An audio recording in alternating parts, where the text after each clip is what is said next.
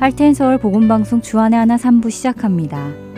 주안의 하나 3부에는 예수님이 메시아이심을 증거하는 표적에 대해 알아보는 시간인 예수님의 표적과 캐나다 밴쿠버 그레이스 한인교회 박신일 목사님께서 전해주시는 말씀 시간 그리고 매일의 삶에서 우리의 신앙을 점검해보는 내 마음의 묵상이 준비되어 있습니다. 바로 예수님의 표적으로 이어드리겠습니다.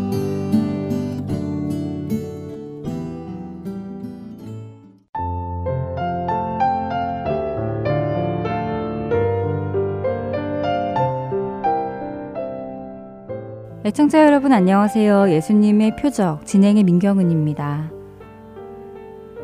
지난 시간부터 예수님의 일곱 번째 표적 요한복음 11장에 기록된 죽은 나사로를 살리시는 표적에 대해 살펴보기 시작했는데요. 나사로를 살리시는 표적은 지금까지 보여주셨던 다른 표적들과는 그 모습이 조금 다릅니다. 지금까지 보여주신 표적은 오병이어의 표적을 제외하고는 모두 예수님의 제자들과 그리고 기적을 경험하는 당사자만을 대상으로 보여주신 표적이었지요. 다른 사람들은 그 표적을 직접 보지는 못하고 소문으로 그 표적을 들었습니다. 그러나 이번 죽은 나사로를 살리시는 표적은 증인의 대상이 더 넓어졌다고 말씀드렸는데요. 바로 나사로의 장례를 위해 온 많은 유대인들이었습니다. 그들 중에는 예수님을 믿는 사람들도 있었지만 예수님을 믿지 않는 사람들도 많이 있었습니다. 이번 일곱 번째 표적을 이처럼 예수님을 믿지 않는 사람들 앞에서도 보이신 이유는 예수님께서 하늘에서 오는 표적을 보여달라던 사람들에게 요나의 표적 외에는 보여줄 것이 없다고 하셨기 때문이라고 말씀드렸지요. 요나는 큰 물고기에게 삼키움을 받아 죽었습니다. 그러나 사흘 후에 하나님의 명령으로 다시 살아났습니다. 죽었던 사람이 사흘이 지난 후에 다시 살아나는 기적. 그것이 바로 요나의 표적이었지요. 요나의 표적을 보여주기 위해 예수님께서는 나사로가 병에 걸렸다는 소식을 들으시고도 바로 그에게 찾아가 고쳐주시지 않았고 오히려 계시던 곳에서 이틀을 더 지내셨습니다. 다른 사람들은 그 이유를 몰랐겠지만 모든 것을 아시는 예수님은 나사로가 죽고 사흘이 지난 후에 그곳에 도착하실 때를 기다리신 것입니다. 그리고 정확한 그 때가 되었을 때 예수님께서는 제자들을 이끌고 나사로의 동네 베다니로 가시지요.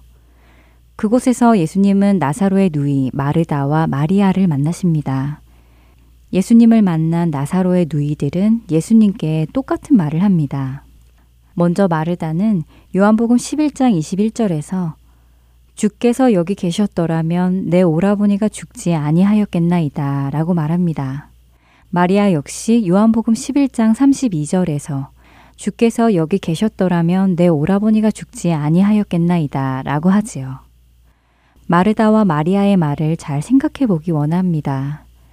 두 자매 모두에게는 예수님을 향한 믿음이 있었습니다. 그 믿음은 예수님은 자신들의 병든 오빠를 낫게 할 수 있는 분이라는 믿음이었지요. 그들은 예수님이 오빠를 죽지 않게 하실 수 있는 분이라고 믿었습니다. 그 믿음은 대단한 믿음입니다. 자신들에게 있는 문제를 해결해 주실 수 있는 분이라는 믿음이니까요.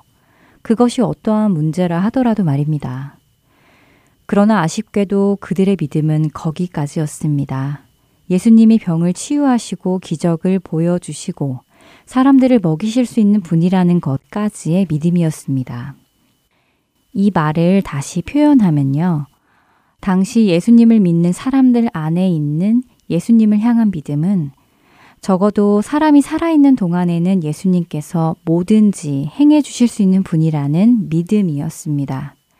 그러나 그들은 예수님이 죽음을 넘어서는 능력을 가지신 분이심을 알지 못했지요. 그것을 알지 못했기에 믿지도 못했습니다. 그래서 마르다와 마리아는 예수님이 오빠가 살아있는 동안에만 오셨어도 오빠가 죽지 않았을 텐데, 이제는 오빠가 죽어버렸기에 너무 늦었다고 생각하며 슬퍼하고 있었던 것입니다. 이것은 마르다와 마리아의 생각만은 아니었습니다. 예수님께서 울고 있는 마리아와 그곳에 함께 있는 온 유대인들이 우는 것을 보시고는 심령의 비통이 여기시고 불쌍히 여기셔서 눈물을 흘리셨을 때 사람들은 맹인의 눈을 뜨게 한 사람이 나사로는 죽지 않게 할 수 없었구나 하며 이제 모든 것이 끝이 났다고 체념한 듯 말을 했지요. 당시 유대 문화에는 사람이 죽으면 그 영혼이 시체 위에 3일 동안 배회하다 스올로 내려간다는 믿음이 있었다고 하는데요. 그래서 죽은 사람도 3일 안에는 깨어날 확률이 있다고 믿었고 사흘이 지나면 결코 다시는 깨어날 수 없다고 믿었다고 합니다. 예수님께서 나사로 이전에도 몇몇의 죽은 사람을 살린 기적을 베푸신 경우가 있었습니다. 회당장 야이로의 12살 된 딸을 살리기도 하셨고 나인성 과부의 아들을 살리기도 하셨지요. 그런데 이들 모두는 죽은 그날 살리셨습니다.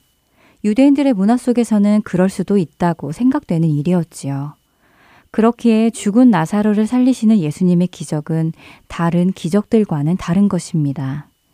예수님은 나사로가 죽은 지 사흘이 지나고 나흘이 되던 날 그를 죽음에서부터 일으키십니다. 유대인들의 문화 속에서는 결코 있을 수 없는 일이 일어난 것이었지요. 죽은 지 사흘째가 되어서 이미 썩는 냄새가 나고 있는 나사로. 그 나사로의 무덤 앞에 서신 예수님은 무덤의 돌을 옮겨 놓게 하시고는 하나님께 기도하십니다. 아버지여, 내 말을 들으신 것을 감사하나이다. 항상 내 말을 들으시는 줄을 내가 알았나이다. 그러나 이 말씀 하옵는 것은 둘러선 무리를 위함이니 곧 아버지께서 나를 보내신 것을 그들로 믿게 하려 함이니이다. 요한복음 11장 41절 후반부부터 42절까지의 말씀입니다. 예수님은 지금부터 행하시는 기적의 목적이 그곳에 있는 무리들로 하여금 예수님이 하나님 아버지께로부터 보내심을 받은 것임을 믿게 하려 하심이라고 하십니다. 죽은 자를 살릴 수 있는 것은 오직 생명을 주관하시는 하나님의 능력이며 하나님께로 그 능력을 받은 자만이 보일 수 있는 것임을 말씀하시는 것이지요. 그리고 한 걸음 더 나아가 예수님은 이 기적을 통하여 예수님이 누구신지를 알려주시는데요.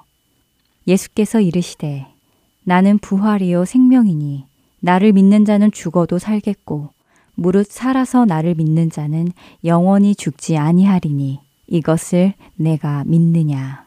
요한복음 11장 25절과 26절의 말씀입니다. 그렇습니다. 예수님은 부활이며 생명이십니다.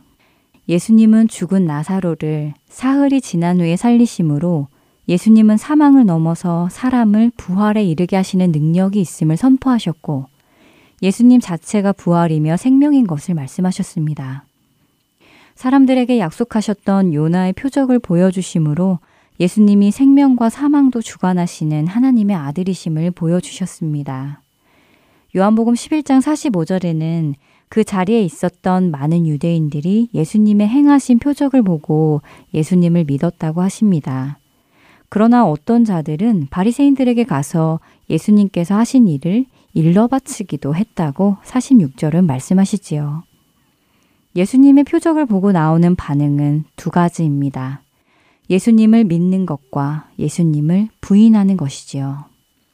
예수님을 부인하는 무리들은 그날부터 예수를 죽이려고 모의했다고 53절은 말씀하십니다. 그리고 그 이유는 로마인들이 와서 자신들의 땅과 민족을 빼앗아 갈 것이기에 그것이 두려워서라고 48절에 말씀하시지요.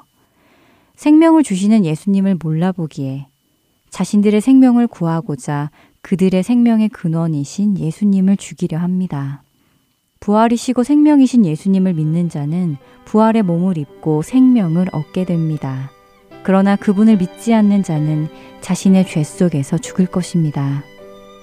그분을 믿게 되는 은혜가 우리 모두에게 있기를 바라며 예수님의 표정 마치겠습니다. 저는 다음 시간에 다시 찾아뵙겠습니다. 안녕히 계세요.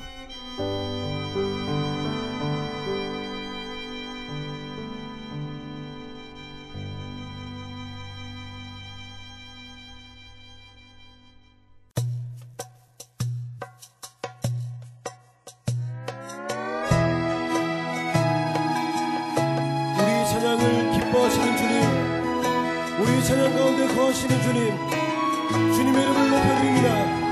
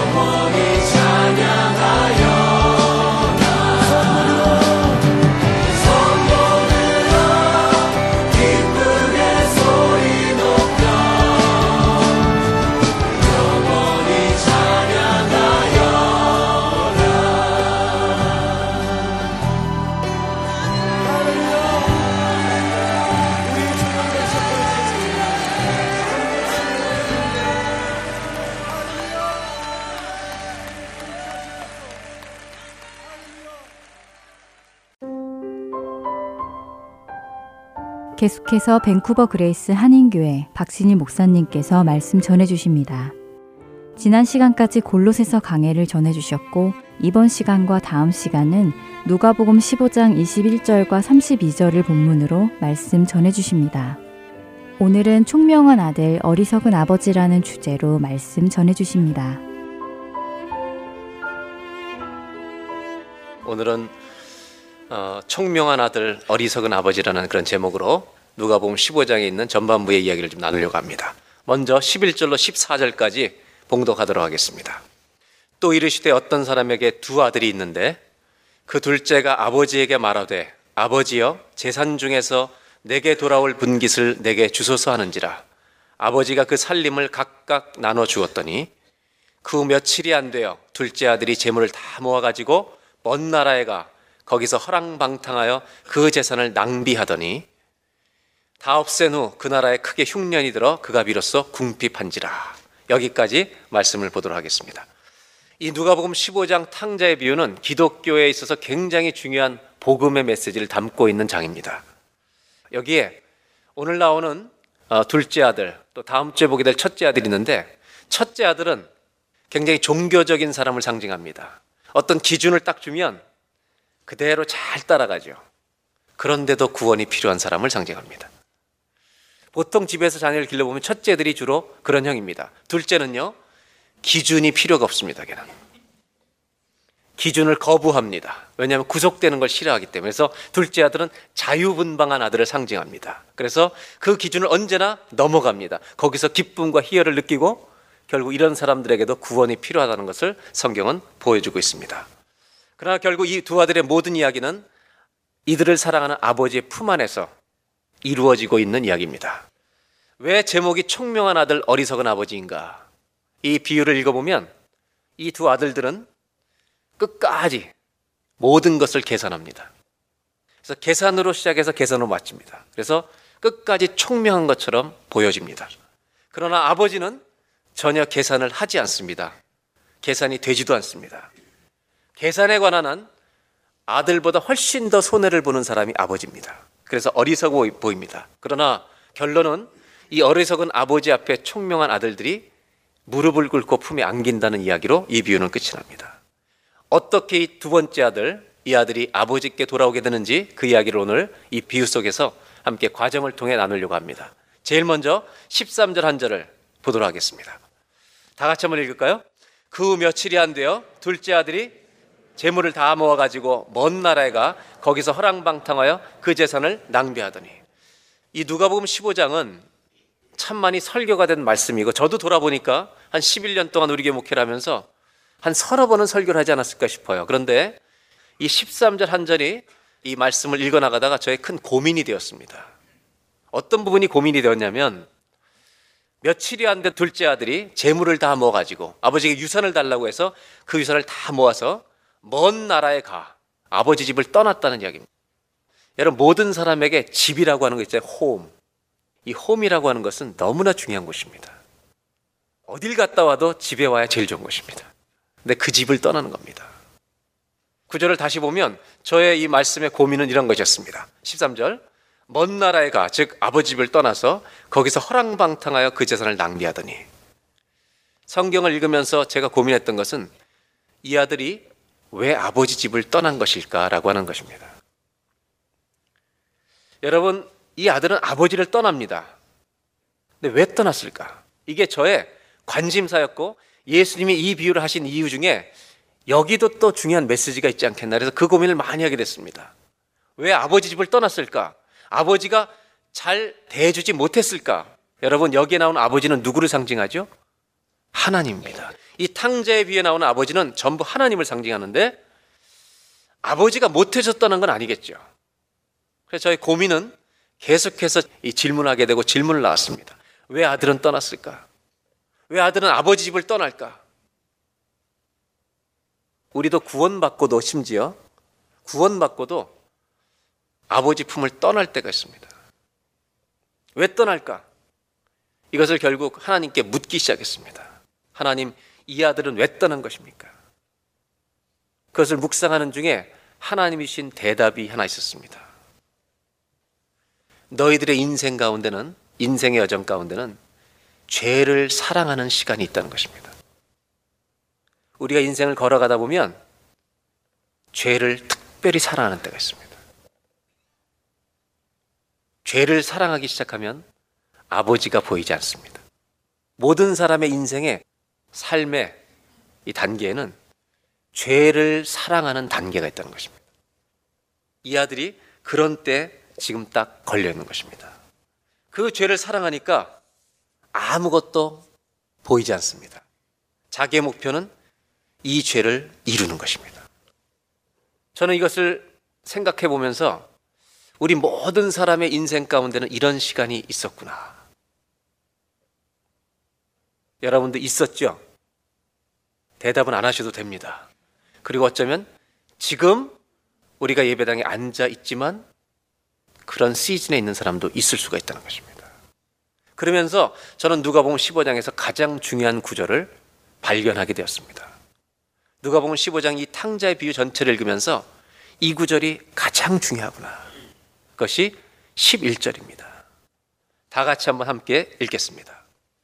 또 이르시되 어떤 사람에게 두 아들이 있는데 예수님은 이 비유를 말씀하실 때 둘째 아들이 유산을 가지고 방탕했다는 얘기를 먼저 하는 게 아니라 그 앞서 이 이야기를 먼저 하고 계시다는 것입니다. 어떤 사람에게 두 아들이 있는데 이 성경을 읽는데 한 구절이 기억이 났습니다. 태초에 하나님이 천지를 창조하시니라. 어떤 사람에게 두 아들이 있었다. 이 말은 어떤 사람은 아버지를 말하는 것입니다. 이야기는 뭘 보여주냐면 둘째 아들이든 큰 아들이든 이 아들이 자신들의 존재가 어디서부터 왔는지 그 존재 출처를 이야기해 주고 있다는 것입니다. 모든 사람은 혼자 존재하는 자들이 아니라는 것입니다. 우리 모든 사람은 내가 있다는 것은 나를 만드신 분이 있다는 것입니다. 한국에서 일을 해보니까요. 서류를 뛸때 중요한 때는 꼭 호적 등본을 띄워라 그래요. 호적 등본을 띄어가면 거기에 뭐가 있냐면 이 사람이 어느 집안에 소속되어 있는 사람인지가 다 나오는 거예요. 죄송하지만 시집 가면 어떻게 되는지 아세요? 이름이 있습니다, 거기. 근데 어떻게 표시되는지 아세요? X라고 표시가 돼 있어도 그의 아버지는 살아계십니다. 성경이 보여주는 건 이것입니다. 모든 사람은 끊을 수 없는 관계가 있다는 것입니다. 우리가 어디에서 왔는지를 알려주는 구절이라는 것입니다. 아들이 아버지 곁을 아무리 멀리 떠나도 아버지의 관계는 끊을 수가 없습니다. 왜냐하면 아버지가 없이는 자신도 없기 때문입니다. 탕자가 아버지 집을 멀리 떠났습니다. 먼 나라에 갔다고 말합니다. 그러나 아무리 멀리 가도 그의 아버지는 살아계십니다. 이것이 성경이 보여주는 중요한 메시지입니다. 그 모든 돈을 자기 위해서 허랑방탕에 다 써버려도 아버지는 여전히 그의 아버지가 되실 줄로 믿습니다. 이 관계는 둘째 아들이 어디를 도망가고 아무리 멀리 가도 평생 쫓아다니는 끊을 수 없는 관계라는 것입니다. 결국 아무리 멀리 가서 사람들이 물어봐도 너희 집 어디냐? 내 집 없다고 해도 그의 집은 있습니다. 너 아버지가 누구냐? 난 아버지가 누군지 몰라. 유산을 달라고 하고 아버지가 내 인생의 죽은 자라고 선언하고 왔다고 해도 아버지는 계십니다. 그리고 아버지는 오늘도 이 아들을 기다리고 있다는 것입니다. 여러분, 우리는 어디로부터 왔습니까? 저와 여러분은 누구로부터 온 것입니까? 왜 탕자의 비유는 이 관계에서 시작합니까? 어떤 사람에게 두 아들이 있었는데 이것이 가장 중요하기 때문입니다. 이것이 우리가 존재하는 자리입니다. 그래서 이 비유는 처음부터 끝날 때까지 11절에 걸려 있습니다. 아버지를 떠나서 이 아들의 이야기는 존재할 수 없다는 것입니다. 이런 관점으로 13절로 다시 돌아가 보겠습니다. 13절 그 며칠이 안 되어 둘째 아들이 재물을 다 모아가지고 먼 나라에 가 거기서 허랑방탕하여 그 재산을 낭비하더니 이 아들은 자기가 죄를 짓고 싶어서 모든 수단과 방법을 동원합니다. 그의 관심은 아버지가 아니라 아버지의 재산입니다. 그는 아버지를 원하는 것이 아니라 아버지의 가진 것을 원하는 것입니다. 죄를 짓기 위해서 최선을 다합니다. 머리를 씁니다. 얼마나 지혜와 총명이 특별한지 모릅니다.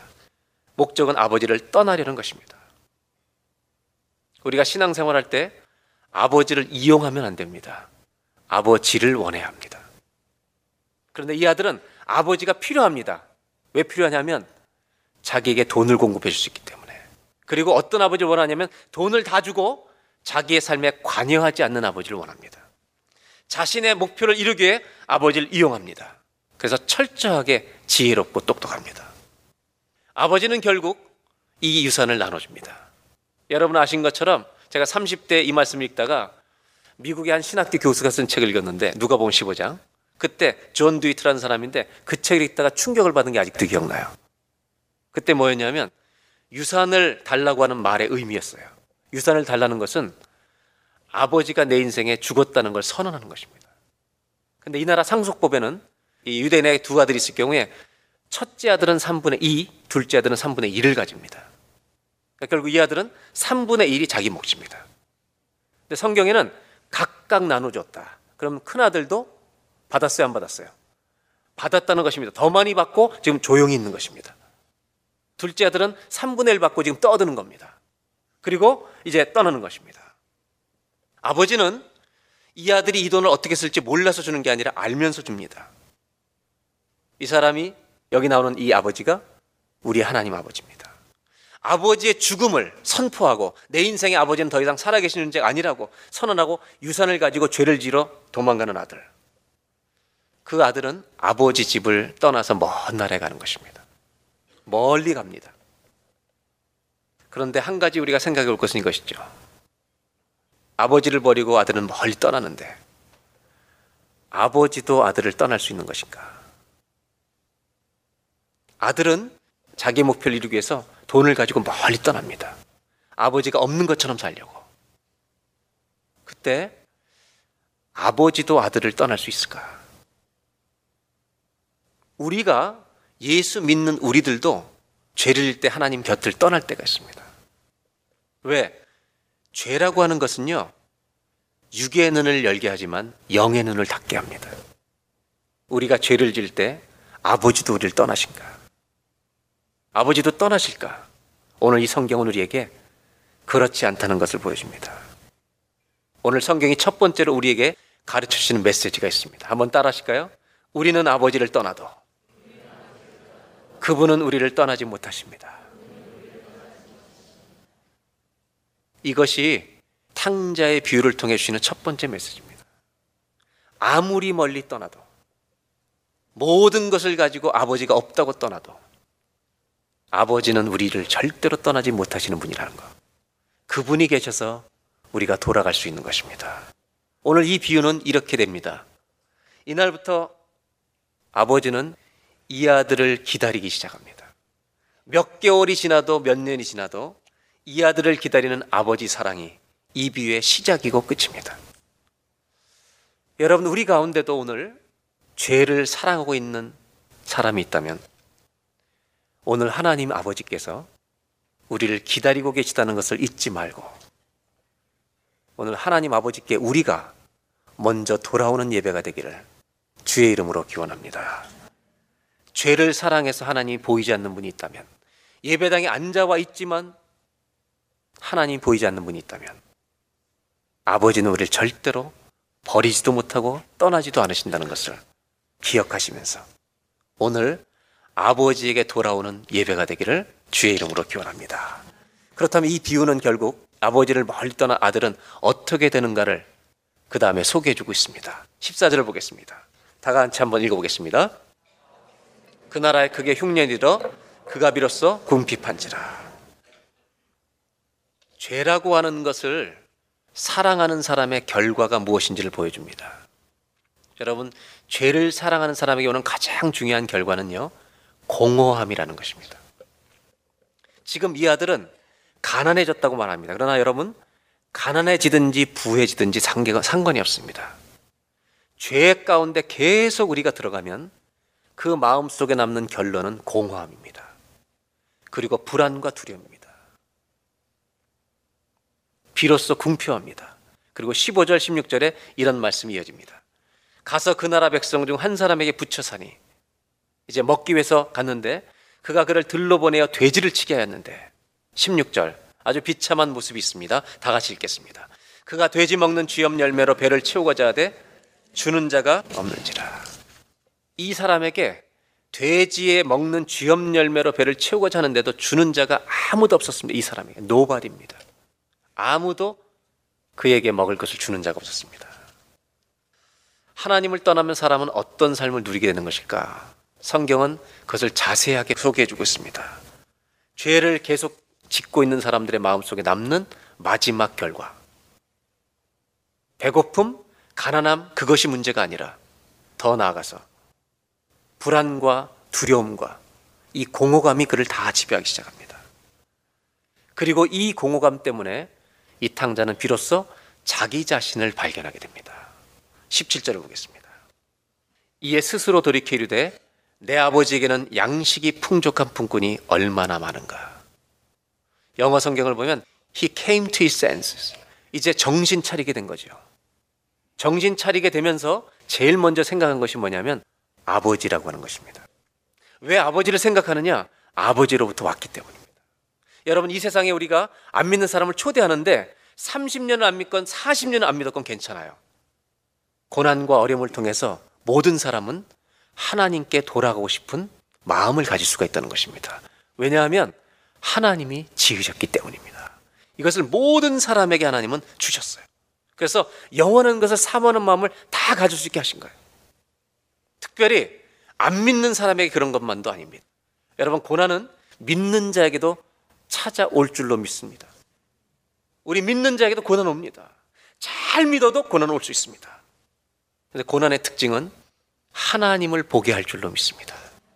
고난 때문에 하나님을 바라보는 경우가 얼마나 많은지 몰라요. 그래서 사실은 안 믿는 사람들이 고난과 역경을 만나면 하나님을 만날 수 있는 좋은 기회가 될 뿐 아니라 믿는 사람에게 고난이 와도 이 고난은 하나님만을 의지하게 하는 영의 눈을 더 열어주는 은혜의 도구가 될 줄로 믿습니다. 이것이 복음의 원리입니다, 여러분. 저는 목회하면서 우리 교회에서 특별한 때가 있었어요. 감동을 받은 순간이. 예배 끝나고 이렇게 나가시는데 어떤 남자 집사님인데 제 또래 분인데 저랑 악수를 딱 하면서 뭐라고 하시냐면 가게가 안 돼서 가게를 닫기로 결정했습니다. 그러시더라고요. 가게 문을 닫기로 폐업하기로. 팔지 못하고. 그러면서 폐업 감사 예배를 이제 다음 주에 드리려고 합니다. 저는요, 개업 예배는 수없이 드려봤습니다. 근데 그때까지 폐업 예배를 드려달라는 인간은 처음 만나봤습니다. 그리고 폐업 예배가 아니라 폐업 감사 예배. 저는 그 얘기를 듣는 순간 가슴이 찡했어요. 믿음이 뭘까? 믿음이 뭘까? 잘 될 때 감사는요, 누구나 다 할 수 있어요. 절에 다니는 사람한테도 너무 잘 되면요, 교회 감사한 거 말하면 놀래서도 할 수 있어요. 내 믿음은요, 자식이 안 될 때도 감사할 수 있는 그것이 믿음인 줄로 믿습니다. 왜냐하면 믿음은 바라는 것들의 실상이고 보지 못하는 것들의 증거이기 때문에 여러분 폐업하는데 감사예배를 드린다는 게 무슨 뜻이에요? 이 폐업 뒤에도 하나님의 인도하심이 있다는 것을 믿지 않으면 절대로 감사할 수 없는 거죠. 항상 기뻐하라. 쉬지 말고 기도하라. 그 다음에 어떻게 범사에 감사할 수 있어요? 안 되는데. 그것은 내가 지금 안 되고 넘어지고 답답한 일을 당하여도 그 뒤에 나를 온전케 하시는 하나님의 계획이 있음을 믿는 자만이 감사할 수 있을 줄로 믿습니다. 저는 저와 여러분의 인생에 감사가 두 배가 되기를 바랍니다. 잘 될 때만, 생일 때만, 좋을 때만 감사하는 게 아니라 억울하고 힘들 때 하나님 억울해지게 해주셔서 감사합니다. 저는 이렇게 멋있는 그리스도인들이 많아졌으면 좋겠어요. 야고보서에 그랬잖아요. 너희가 여러 가지 시련을 만나거든 온전히 기쁘게 여기라. 그 시련이 우리를 더 온전하게 만들어 간다는 거예요. 고난의 목적 중에 하나는 아주 중요한 목적 중에 하나는 주님께 돌아가게 하는 것입니다. 주님을 붙들게 하는 것입니다. 이 아들은 자기가 누군지 발견했어요. 아무것도 없었어요. 아무도 주는 자가 없었어요. 이 궁핍한 가운데, 불안과 두려움 가운데, 그는 생각할 수 있는 분이 딱 한 분밖에 없었어요. 아버지. 그런데 자신이 없었어요. 왜냐하면 계산을 해봐도 자기가 한 짓을 알잖아요. 똑똑하잖아요. 그래서 이 아들은 아버지께 가긴 가는데 계산해서 가기로 결정합니다. 18절을 보겠습니다. 18절, 19절. 내가 일어나 아버지께 가서 이르기를 아버지 내가 하늘과 아버지께 죄를 지었사오니 19절 다 같이 읽겠습니다. 지금부터는 아버지 아들이라 일컬음을 감당하지 못하겠나이다. 나를 품꾼의 하나로 벗어서 하리라 하고 아들은요 또 계산합니다. 자기가 아무리 계산해봐도 유산의 3분의 1을 다 날려버렸잖아요. 그리고 가서 아무리 죄를 지었다고 얘기해도 나는 아들로 인정받을 처지가 아니라는 거죠. 그래서 이 아들은 자기를 뭐로 써달라고요? 종으로 써달라는 계산을 잘해서 갑니다. 20절. 다 같이 한번 읽겠습니다. 시작. 아버지께 어떻게 됐다고요? 돌아갔습니다. 아버지는 그 아들을 껴안고 입을 맞추는 장면입니다. 한 가지 여기서 또 있습니다. 아들이 아버지 집을 떠났잖아요. 죄를 사랑해서. 그렇다면 이 20절에 20절에 아버지께 돌아갑니다. 제 질문은 왜 돌아가는 거예요? 이렇게 질문해 볼까요? 아버지를 사랑해서 돌아가요? 아버지가 필요해서 돌아가요? 저는 이런 고민하기 위해서 구원에 있어서 아버지 사랑을 깨닫는 게 먼저인가 필요를 깨닫는 게 먼저인가?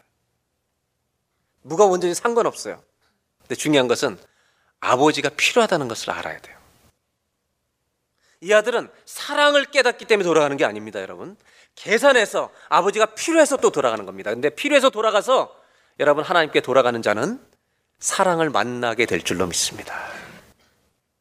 이 아들은 아버지의 마음을 만나는 거죠. 왜냐하면 거리가 먼데 아버지가 알아보고 맨발로 달려오는 거예요. 왜 달려오죠? 왜 알아봤죠? 매일 기다렸기 때문이죠. 그리고 21절부터 24절. 아들이 이르되 아버지 내가 하늘과 아버지께 죄를 지었사오니 지금부터는 아버지 아들이라 일컬음을 감당하지 못하겠나이다. 철저하게 계산하는 아주 똑똑한 아들입니다. 그러나 22절 아버지는 이렇게 대합니다. 아버지는 종들에게 이르되 제일 좋은 옷을 내어다가 입히고 손에 가락지를 끼우고 발에 신을 신기라. 여러분 무슨 옷을 갖고 오라고요? 뭐가 이 집에 제일 좋은 옷인지 아십니까? 이 집안에 있는 제일 좋은 옷은요 아버지 옷입니다. 여러분 성경에 아담과 하가 범죄했을 때 나뭇잎으로 지은 옷을 벗기시고 가죽 옷을 지어 입히십니다. 요셉에게 채색 옷을 입혔을 때 형제들이 벗기지만 하나님은 총리 옷을 입히십니다. 세마포 옷을. 아버지께 돌아오는 자식들에게는 보혈의 그리스도의 의의 옷을 입혀줄 줄로 믿습니다. 옷을 내어다가 입히고 가락지를 끼고 발에 신을 신깁니다. 23절. 그리고 살찐 송아지를 끌어다 잡으라. 이 나라의 유대인의 풍습에요. 아무 때나 살찐 송아지를 잡지 않습니다. 모든 동네 사람들을 초대할 때만 이런 잔치를 합니다. 이렇게 하는 이유는 뭐냐면 온 동네 사람들한테 한 가지 굿뉴스를 알리려는 것입니다. 누가 돌아왔다? 개가 돌아왔다. 내 아들이 돌아왔다. 이걸 알리는 잔치를 벌이는 겁니다. 24절. 다 같이 읽겠습니다. 이내 아들은 죽었다가 다시 살았으며 내가 잃었다가 다시 얻었노라니 그들이 즐거워하더라. 이 아들은 뜻밖의 사랑을 받게 됩니다. 자기는 아무리 계산해봐도 아들로는 인정받을 수 없는 사람으로 돌아왔는데 아버지는 계산을 하지 않습니다. 계산이 되지가 않습니다. 아들이 필요해서 왔는데 아버지는 사랑으로 대하는 것입니다. 여러분, 하나님이 필요해서 오시는 분들은 하나님의 사랑을 만나게 될 줄로 믿습니다. 그래서 이 비유는 영어로 prodigal son이라고 하는 제목으로 붙어 있습니다. 한번 볼까요? 기독교 역사에서 이 성경의 제목을 붙일 때 예수님이 붙인 제목은 아니지만 기독교의 유산에 붙인 제목이 prodigal son이라는 제목이죠. 이 prodigal은 돈을 마구 낭비한다는 뜻입니다. 뉴욕에서 목회하시는 팀 켈러라고 하는 분은 무슨 책을 썼냐면 The Prodigal God이라는 책을 썼어요.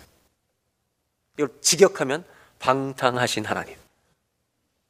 여러분, 프라디갈 선은 아버지의 유산을 방탕하는 데다 재산을 다 허비하는 겁니다. 방탕과 허비 전부 다 쓴 겁니다. 그러면 왜 이분은 The Prodigal God이라고 썼는가? 재밌는 것은 이 단어가 두 가지 의미를 갖고 있다는 것입니다. 첫 번째는 우리가 잘 아는 방탕해서 모든 것을 다 낭비하는 이라는 뜻이 첫 번째 있고요. 두 번째 뜻은 영어로는 giving lavishly. 그래서 사람에게 나에 있는 모든 것을 다 준다는 뜻이에요. 그래서 이것은 영어로 표현하면 to spend until he has nothing left. 아들한테 내 안에 있는 모든 가진 것을 하나도 남김이 없이 다 준다는 뜻이 똑같이 프라디가라는 뜻이라는 거예요. 여러분, 프라디갈선 방탕한 자식을 회개시킨 것은 모든 것을 아낌없이 내어주신 아버지의 사랑 때문입니다. 모든 것을 다 허랑방탕, 다 재산을 탕진하고 돌아온 프라디갈 선에게 하나님 아버지는 자기의 가진 것을 또다시 다 보여주시는 아버지입니다. 하나님 아버지는 어떤 분이신가? 이 아들은, 이 똑똑한 아들은 발견하게 되는 거죠. 한번 따라해 보실까요? 두 번째로 주는 메시지입니다. 우리는 늘 계산하는데 아버지는 모든 것을 아낌없이 주십니다. 우리는 although we tend to be calculative 언제나 우린 계산적인데 our father spends until he has nothing left. 그분은 자기에게 남는 것이 하나도 없을 때까지 주고 주고 주시는 것이죠. 당신의 목숨까지. 결국 이 아들은 아버지의 사랑 앞에 무릎을 꿇습니다. 인간의 총명함이 아버지의 사랑 앞에 무너지는 겁니다. 산산조각이 납니다. 고린도서에 있는 것처럼 인간의 가장 똑똑한 지혜가 하나님의 가장 어리석은 것보다 못하다는 말씀이 성취되는 장면입니다. 그러나 여러분, 이 장면을 목격하고 끝까지 계산하는 또 하나 아들이 있습니다. 3분의 1을 날렸잖아요. 지금 남은 게 3분의 2밖에 없어요. 자기 거죠. 아버지가 다 주신 거죠. 그런데 큰아들의 고민이 생깁니다. 그러면 저놈 다 쓰고 왔는데 유산을 또 주실까 안 주실까? 여러분, 아버지가 둘째 아들에게 아무것도 안 주시겠어요? 또 주시겠어요? 예? 주시겠죠. 그러니까 또 속이 상하는 이 계산이 빠른 집을 안 나간 탕자가 있는데 이 탕자에게는 다음 주에 이어집니다. 그런데 저는요, 제가 이 탕자 비유를 보면서 고민했던 것 중에 하나가 이전에도 말씀드린 적이 있는데 십자가가 없다 여기. 그래서 고민을 했는데 아버지의 고통 가운데 이 십자가 있구나 하는 걸 발견했는데 또 한 번 이번에 이 책을 읽고 묵상하면서 느낀 건 뭐냐면 큰 탕자, 큰 아들 가운데 예수 그리스도가 감춰 있다는 걸 알게 됐습니다. 결국 이 똑똑한 총명한 아들은 계산 못하는 아버지 앞에 그 사랑 앞에 무릎을 꿇고 맙니다. 저는 이렇게 생각합니다. 구원은 아버지를 찾는 거구나. 구원이라고 하는 것은 내가 잃어버렸던 아버지를 다시 만나는 것이구나. 그분이 가진 재산을 얻는 것이 아니라 아버지를 얻는 것이 구원인 줄로 믿습니다. 저와 여러분에게 하나님이 저와 여러분의 아버지가 되시기를 주의 이름으로 축원합니다. 마지막 한 절을 더 보겠습니다. 21절. 이 아들이 고백하는 장면입니다. 다 같이 한번 다시 읽겠습니다. 이 아들은 돌아와서 고백할 때 이렇게 합니다. 내가 하늘과 아버지께 죄를 지었사오니 지금부터는 아버지 아들이라 일컬음을 감당하지 못하겠나이다. 이것은 한편의 기도입니다. 죄인의 기도입니다. 이 기도를 듣고 아버지는 모든 것을 주십니다. 여러분, 하나님은 죄인에게 응답하십니다. 그런데 중요한 것은 한 가지 조심해야 될 게 있습니다. 이사야서 59장을 보겠습니다. 하나님이 이런 말씀을 선지자를 통해 주셨습니다. 여호와의 손이 짧아 구원하지 못하심도 아니요 귀가 둔하여 너희의 기도를 듣지 못하심도 아니라 귀가 둔하여서 하나님이 부르짖음을 못 듣는 게 아니라는 것입니다. 하나님이 우리의 기도에 듣지 않으실 때가 있다는 것입니다. 2절 다 같이 읽겠습니다. 오직 너희 죄악이 너희와 너희 하나님 사이를 갈라놓았고 너희 죄가 그의 얼굴을 가리어서 너희에게서 듣지 않아 계셔버려. 우리 죄는 하나님과 우리 사이를 세퍼레이트 시키는 겁니다. 거리를 두게 합니다. 그래서 아들이 죄를 질 때 아버지로부터 멀리 가버리는 것입니다. 근데 회개는 우리를 가깝게 합니다. 근데 여기 성경이 뭐라고 하냐면 죄를 가지고 있을 때 하나님은 기도를 듣지 않으시겠다는 것입니다. 여러분 우리가 성도들이 이걸 알아야 합니다. 내가 죄를 품고 있을 때는 하나님이 기도를 듣지 않으십니다. 시편 66편 18절에도 이렇게 말합니다. 내가 나의 마음에 죄악을 품었더라면 내가 만일 내 속에서 내 마음 속에서 죄를 즐거워했다면 즐거워하고 있다면 주께서 너희 기도를 듣지 아니하시리라. 이사야나 시편이나 동일하게 얘기하는 게 있습니다. 내가 죄를 즐거워하고 죄를 품고 있는 상태에서 기도를 듣지 않으십니다. 그런데 지금 탕자의 비유에 이 탕자의 기도를 하나님은 너무 기쁘게 들으십니다. 차이가 뭔지 아시죠? 회개가 담겨 있기 때문입니다. 하나님은 회개의 기도를 들으실 줄로 믿습니다. 회개하는 자의 기도를 하나님은 기쁘게 들어주신다는 것입니다. 결국 이 아들은 아버지를 만나고 껴안게 됩니다. 여러분, 옷이 중요한 게 아니라, 가락지가 중요한 게 아니라, 신발이 중요한 게 아니라, 그는 아버지를 얻은 것입니다. 17절과 21절, 오늘 성경이 보여주는 마지막 결론을 좀 나누려고 합니다. 돌아가기 전에 이 아들은 이렇게 얘기합니다. 이에 스스로 돌이키려 된 내 아버지에게. 아버지에게 얼마나 풍족한 품꾼이 많은가. 아버지를 기억합니다. 결국 죄의 결과는 불안과 두려움과 공허감입니다. 그리고 21절 아버지께 돌아가서 고백합니다. 아버지, 내가 하늘과 아버지께 죄를 지었사오니 아버지 아들이라 일컬음조차를 감당하지 못하겠나이다. 이때 아버지는 제일 좋은 옷을 갖다 입혀라. 신발과 가락지를 끼워주고 껴안고 아버지를 줍니다. 여러분, 이 이야기의 끝은 이렇게 끝이 납니다. 죄의 결과와 회개의 결과의 대조입니다. 한번 보실까요? 제가 읽겠습니다. 죄의 결과는 공허감이지만 회개의 결과는 충만함입니다. 이 아들은 아버지 안에서 기쁨이 충만합니다. 모든 불안과 두려움이 떠나고 하나님의 평강으로 가득 채워집니다. 여러분은 하나님을 모신 충만함이 있습니까? 하나님 아버지를 우리가 모시는 충만함 속에 있을 때 안 믿는 사람들을 그 충만함으로 초대할 수 있는 것입니다. 혹시라도 저와 여러분의 인생 가운데 예수를 믿으면서도 죄를 사랑하는 그런 시즌 속에 들어간 분이 있다면 오늘 아버지 집에 다시 돌아와서 아버지 품에 안기는 회복과 은혜의 예배가 되시기를 주의 이름으로 축원합니다.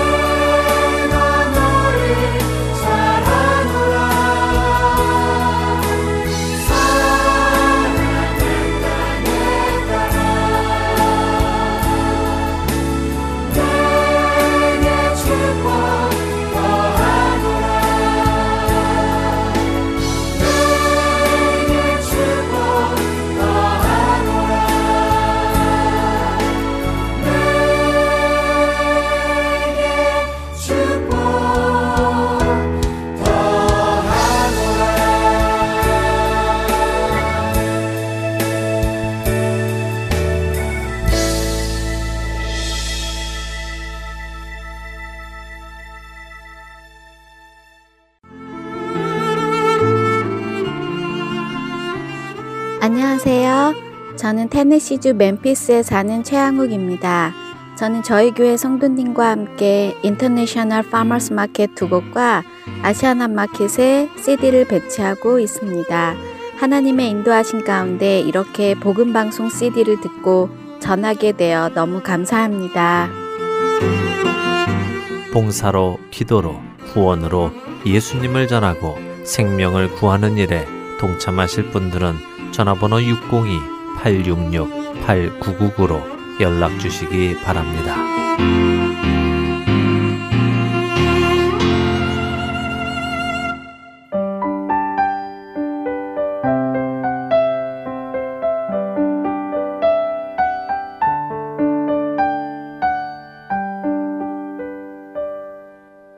우리 삶을 돌아보는 시간. 내 마음의 묵상 최미옥 아나운서가 진행해 주십니다.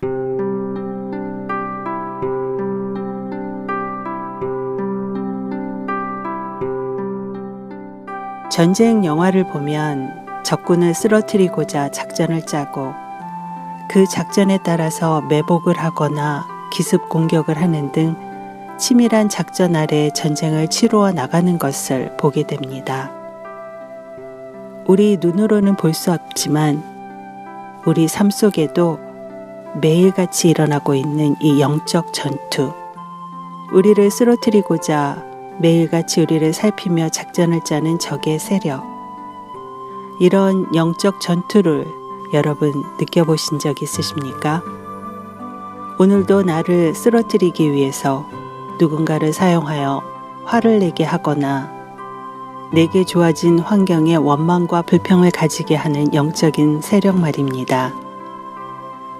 요한일서 5장 19절은 우리는 하나님께 속하였고 온 세상은 마귀의 지배 아래에 있다고 말씀하십니다. 그리스도인에게는 세 종류의 적이 있다고 하지요.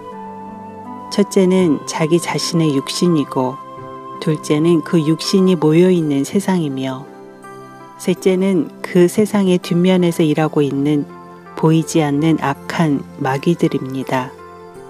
이 셋은 서로 각각 다른 것 같지만 사실은 하나의 연합 공동체이며 이 공동체의 주모자는 바로 사탄입니다. 이 연합 공동체는 아담과 하와가 에덴 동산에서 불순종하였을 때 형성되었지요.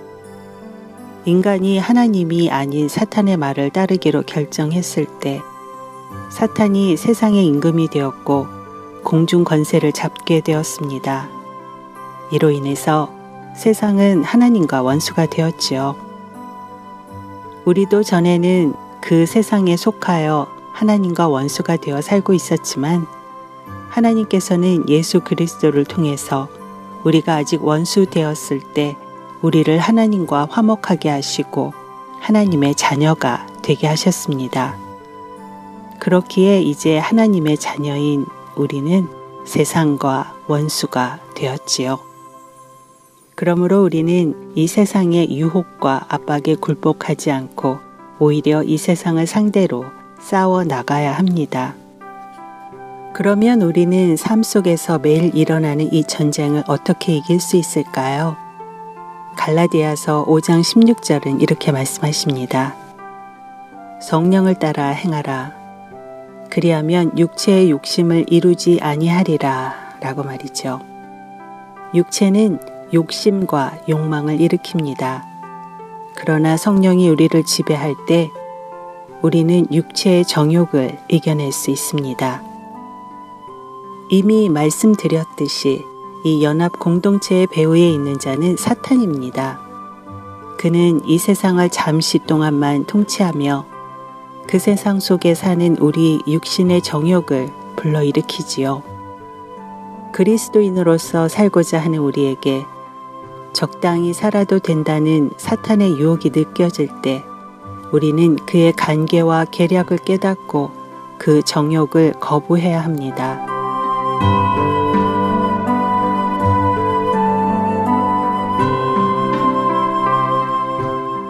거룩하시고 국률이 많으신 하나님 아버지, 우리는 영적 전투가 있다는 것을 알면서도 사탄의 유혹에 흔들려 넘어지거나 육체의 정욕대로 살아가는데도 깨닫지 못할 때가 있습니다. 성령 안에서 주의 음성을 들으며 살아갈 수 있도록 매 순간 도와주세요. 타고난 정욕을 이겨내고 진리의 영적 만족을 추구하는 지혜를 주시옵소서. 예수 그리스도의 이름으로 기도드립니다. 아멘.